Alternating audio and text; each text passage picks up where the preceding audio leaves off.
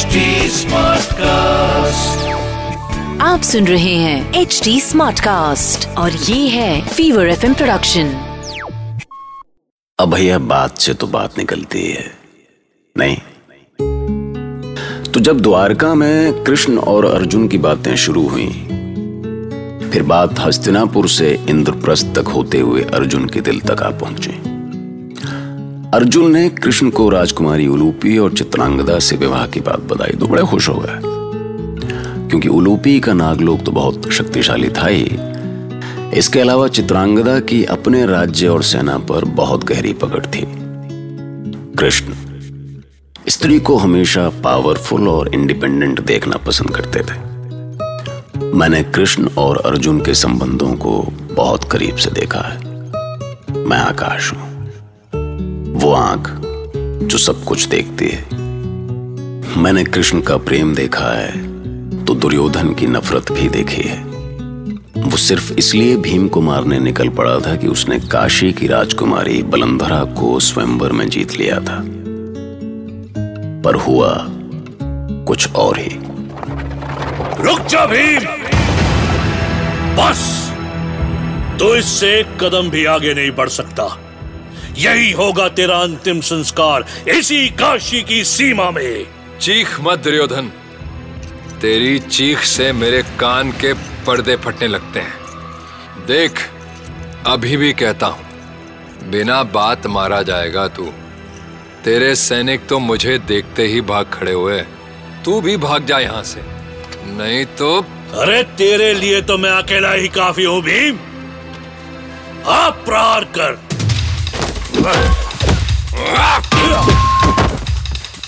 प्रहार किया तुमने।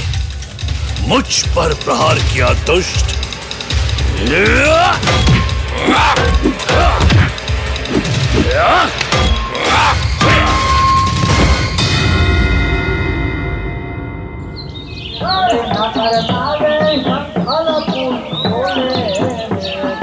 ये रैवतक है अर्जुन यदुवंशियों का उत्सव केंद्र। यहाँ पूरे वर्ष नृत्य गीत हर्ष और उल्लास चलता रहता है। आश्चर्य है केशव। ये तो जैसे जीवन का उत्सव है। उधर देखो उस चोटी पर विशाल शिव मंदिर। हम कुछ दिन इसी मंदिर के पास उस भवन में बिताएँगे।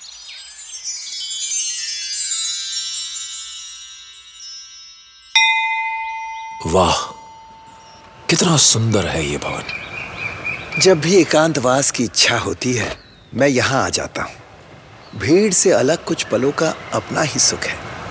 अच्छा इधर आओ। ये देखो भवन के झरोके से सागर की उछाल खाती लहरें दिखाई देती है। ये ये कौन है? आज तक मैंने किसी कन्या को ऐसे निर्भीक होकर रथ चलाते नहीं देखा। ये रैवतक है धनंजय। यदुवंशियों की राजधानी। यहाँ कन्याएँ अपनी जीवन की दिशा स्वयं तय करती हैं। क्या हुआ? तुम्हारा ध्यान अभी तक उस कन्या पर टिका हुआ है अर्जुन? हाँ हाँ हाँ अद्भुत है इसका सौंदर्य। हाँ, लगता है तुम्हारा मन विचलित हो रहा है। हाँ वासुदेव। कौन है ये तरुणी? अब आगे भी चलना है या सारे प्रश्नों के उत्तर यही ढूंढ लोगे? आओ मंदिर में चलते हैं। हो सकता है महादेव के निकट तुम्हारा मन कुछ संभल सके। जाने ऐसा क्यों होता है, केशव? देव दर्शन करते ही मन की गति थम जाती है। संसार झूठा लगने लगता है। विरक्ति के भाव आने लगते हैं। पर जैसे ही वहाँ से निकलता हूँ, मन फिर से बेलगाम हो जाता है। सारा दोष इस मन का है पार्थ। मन को अनासक्त कर लो। सारे संकट दूर हो जाएँगे। अनासक्त होके इन विषयों के बीच रहो फिर वो तुम्हें कभी बाँध नहीं सकेंगे। आपका अर्थ है कि मैं योगी बन जाऊँ? लेकिन संसार को छोड़े बिना कोई योगी कैसे बन सकता है केशव? शरीर से संसार का त्याग करने से कुछ नहीं होगा पार्थ। मन से त्याग करना होगा। कर्म करते हुए सांसारिक बंधनों से मुक्त होना यही योग है।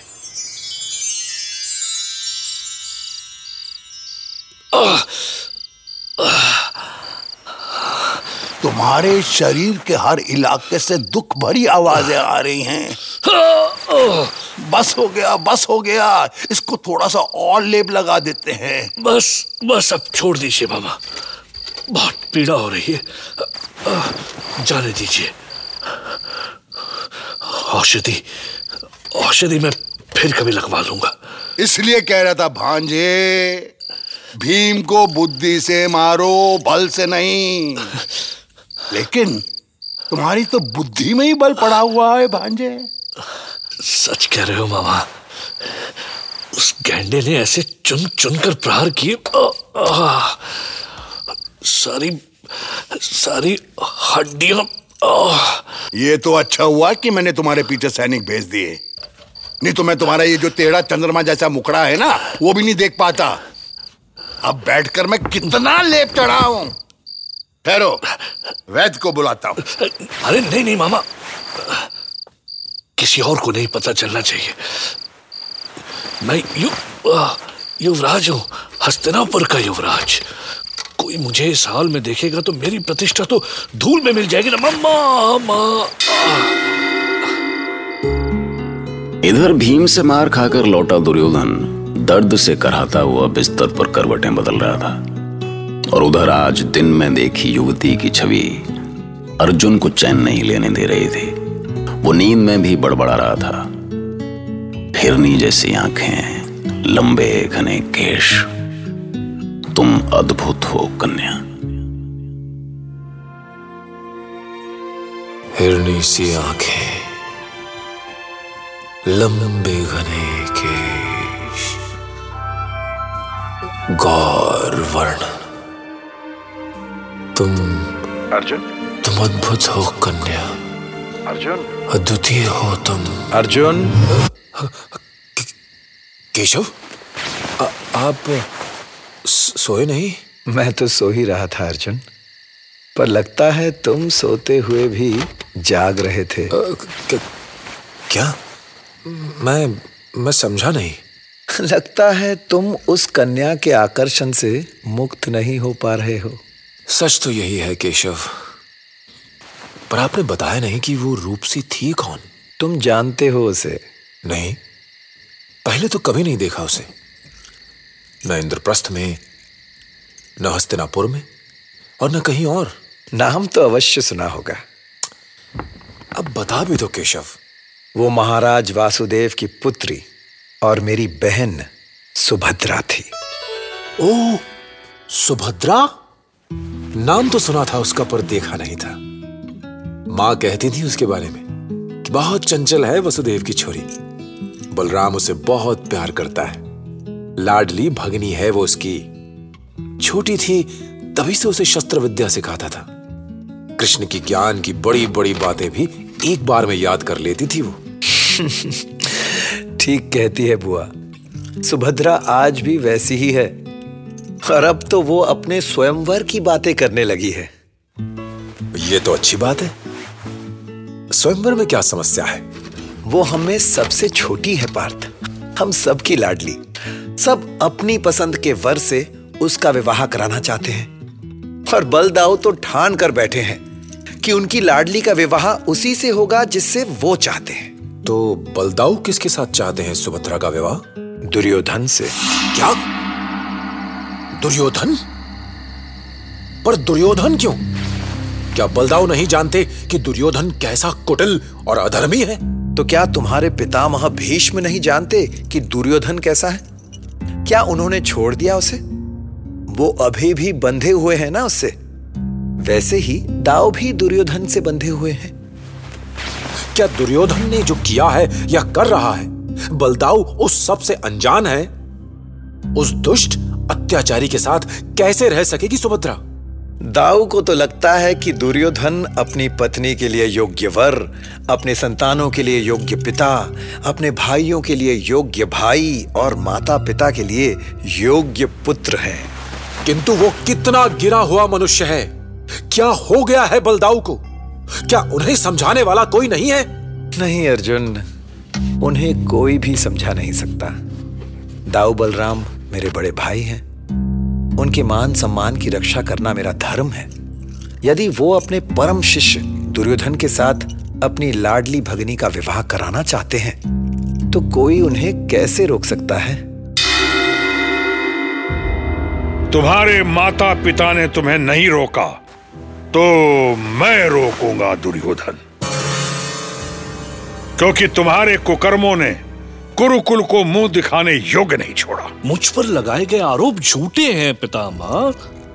मैं हस्तिनापुर का युवराज हूँ मुझे क्या लेना देना उन पांडवों से? ये प्रपंच बंद करो दुर्योधन। तुमने जो किया है उसे तुम अपने माता पिता से छुपा सकते हो। किंतु मुझसे नहीं। मैं किसी से कुछ क्यों छुपाऊँगा पितामह? मुझे किसी से कोई भय नहीं है। अवश्य। तुम इतने उद्दंड हो चुके हो कि तुम्हें किसी का भय नहीं रहा।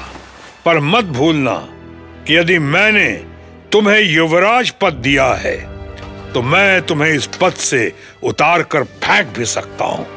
क्योंकि मेरे लिए कुरुकुल की मर्यादा और प्रतिष्ठा से बढ़कर कुछ भी नहीं है। मैंने कुरुकुल की प्रतिष्ठा पर कभी आँच नहीं आने दी पितामह। मुझे हस्तिनापुर की हर गतिविधि की सूचना मिलती है। मेरी आँखें वहाँ भी होती हैं जहाँ तुम्हारी कल्पना नहीं पहुँच पाती। इसलिए ध्यान से सुन लो कि अब यदि पांडवों की ओर तुमने आँख उठाकर भी देखा तो दंड के लिए तैयार रहना।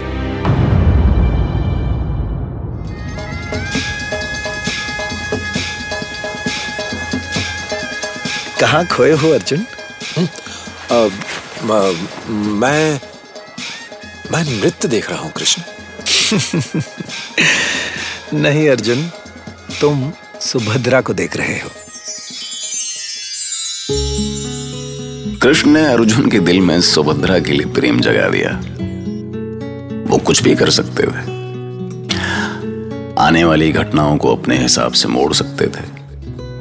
उन्होंने अर्जुन में ऐसा प्रेम जगा दिया कि अर्जुन सोचने लगा कि वो सुभद्रा के बिना एक पल भी नहीं जी सकेंगे। दरअसल अर्जुन कृष्ण के जादुई प्रभाव में आ गया था। पर सवाल यह है कि कृष्ण ने ऐसा क्यों किया? क्या चाहते थे वो? जानते रहिए, सुनते रहिए, महाभारत।